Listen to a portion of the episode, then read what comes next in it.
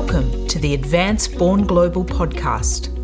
I'm Johanna Pittman, CEO of Advance, the non profit organisation that shines a spotlight on the impact of outstanding global Australians. In this podcast series, we meet all 34 game changers recognised in the 2022 Global Australian Awards. These inspiring game changers generously share the story of their international career journey with us, the highlights and challenges, and what motivates them in their work. I hope you enjoy getting to know these inspiring game changers. In this episode, we meet Cameron McLean, a 2022 game changer as an inspiring corporate leader. I loved hearing about Cameron's role over many years in the fintech industry and his philosophy to drive collaboration and inclusion in teams.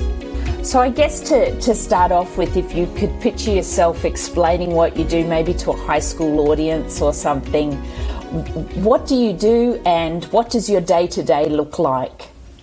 Great. So, I, I lead PayPal's commercial teams in continental Europe, Israel, and Australia. So we deal with our biggest customers in those markets. We connect those businesses with the 400 million consumers around the world. And what we've seen during the pandemic years is a huge surge in digital payments. And last year, PayPal powered, you know, as one of the leading payment platforms in the world, 1.2 trillion dollars of volume. We added a, new customer every second to the platform, uh, so it was huge, huge growth. But actually, what we were doing is connecting buyers and sellers around the world whilst lockdowns were happening in particular and getting new customers for businesses so they can continue to trade and stay solvent uh, during the pandemic years. So that's been my big focus for the last uh, couple of years. And tell us, was that always your goal to work in this field? What was what what did you when you were coming through school, university? What did you think you might end up doing? Well, I never had the career plan around e commerce, but I certainly thought about wanting to be involved with international business. And actually, my second degree, second business undergraduate degree, was in international trade at Monash. And through different career steps, I found myself in e commerce with. Um, with Westpac, which was just setting up internet banking at the time, back in the in the mid '90s, when actually a company like Westpac only at that time had about 20 people that were connected to external email. So I've seen it from the very ground up. And then through joining a company like PayPal over 16 years, I've got to work with different cultures across different markets. And, you know, I've been a part of a very fast growing industry. So it's been great. I never thought, I thought I'd be doing international banking. I'm very much doing that. PayPal's the original fintech, uh, are now about 25 years old. Um, but we connect people around the world. So I'm super excited with what I do, and I, I found my way this this way. But I did study formally to do international trade uh, when I started my university degrees with um, sort of pandemics aside, but with that move to Singapore and covering such big uh, geographical areas as you are, um, what are some of the challenges and highlights of, of your current role?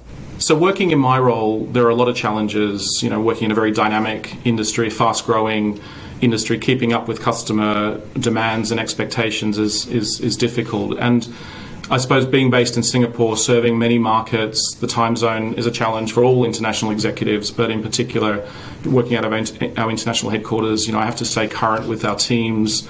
Working remotely for those couple of years out of the third bedroom was tricky, but you have to come to work and actually bring you know the best of yourself every day. So that was that was a challenge, um, but it also you know it was invigorating to see the great work that the teams were doing.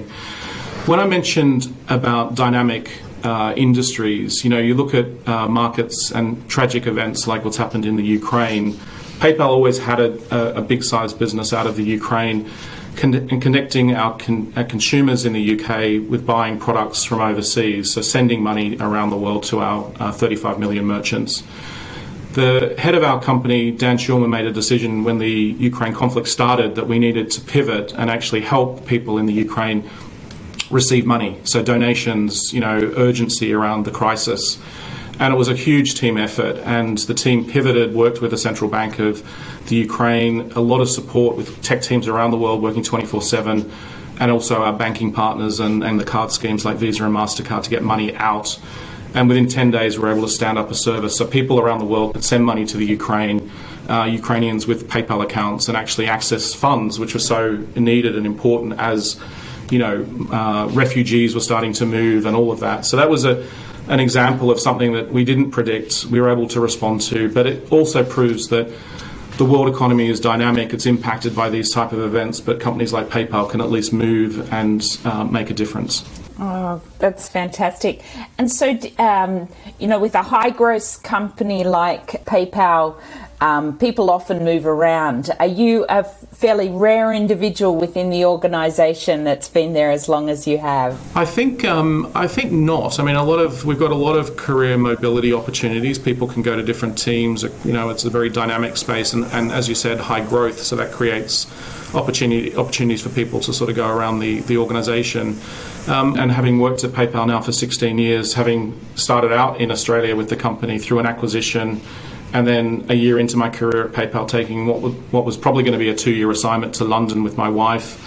Uh, 13 years later, after sort of navigating lots of roles, working across Europe as part of the European management team, uh, dealing with our biggest customers and opportunities uh, in Europe, you know, in a high growth mar- uh, industry, it's very, it's it's very, you know, huge opportunities to take the next role. So, for me, developing teams has always been part of what I focused on. I I was lucky to go overseas for the first time in Australian junior sporting teams, in rugby, uh, state based rugby teams, and that was my access to the world, firstly. And I loved uh, teamwork and teams. So I've sort of carried that through, I think, the way I've developed teams, thinking about different cultures. I think Australians are very adaptable, very agile, and they're able to move across cultures and work and bring people together. I think that's one of our great strengths. So for me, you know, a highlight is, is sort of the legacy of building great teams and taking this company forward.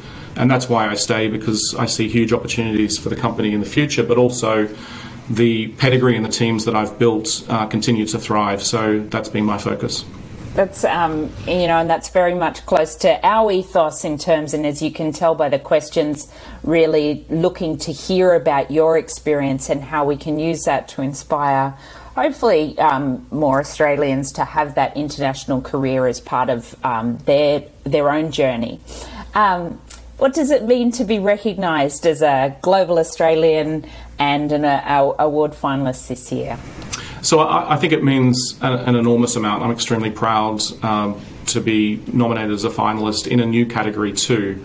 Um, the last few years has been a lot about disconnection. I think the Advance Awards are about creating connection uh, between global leaders that are Australians and you know bringing that connection back to Australia is really important having been someone that you know went through apartment quarantine with my family tried to tried really hard through the lockdowns to get back um, now being able to see friends and family back in Australia and being recognized in industry like this is, is hugely important and a great time because it gives me energy uh, and it makes me feel you know connected back to Australia.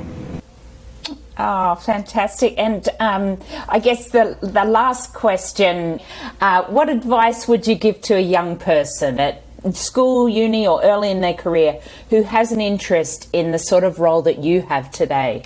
The advice I would give uh, people starting out earlier in their careers today in areas like digital, digital commerce, all things digital, it's transforming our lives, it's not slowing down. So you need to continue to learn and you need to stay current. And I think that's the challenge for people that have been in the industry for, say, 20 years, it's staying current with how people are using dig- digital technologies. And things like the advent and the rise of TikTok, as an example, as a platform. Many of us are familiar with YouTube, but at one stage, you know, sharing videos online was something that was, you know, a dream. Now, you know, bite-sized content is creating is being created around the world and being shared. So for me, um, you know, we've done things like reverse mentoring where new interns come in and, and actually mentor the management and leadership teams because then you can spot trends. You know, it's not yourself that are going to find the next TikTok. You've got to stay current. And I think PayPal as a digital global platform needs to stay relevant and be preferential in any digital experience. So platforms like uh, TikTok, obviously the, the touch points with uh, the youth and the next generation actually I think can be used in a really powerful and a positive way. And it's up to companies like PayPal, whether it be the digital banks, traditional banks, that need to get people educated. You know, gone are the days when people like myself went to primary school with a Commonwealth Bank slip, putting in two penny uh, coins that your parents gave you, uh, and learning about financial management and money management we need to use these platforms because they connect with populations that need financial education, particularly now as we see economic challenges on the on the horizon. People need to be educated about their money. So I'm actually very positive to companies using platforms like TikTok.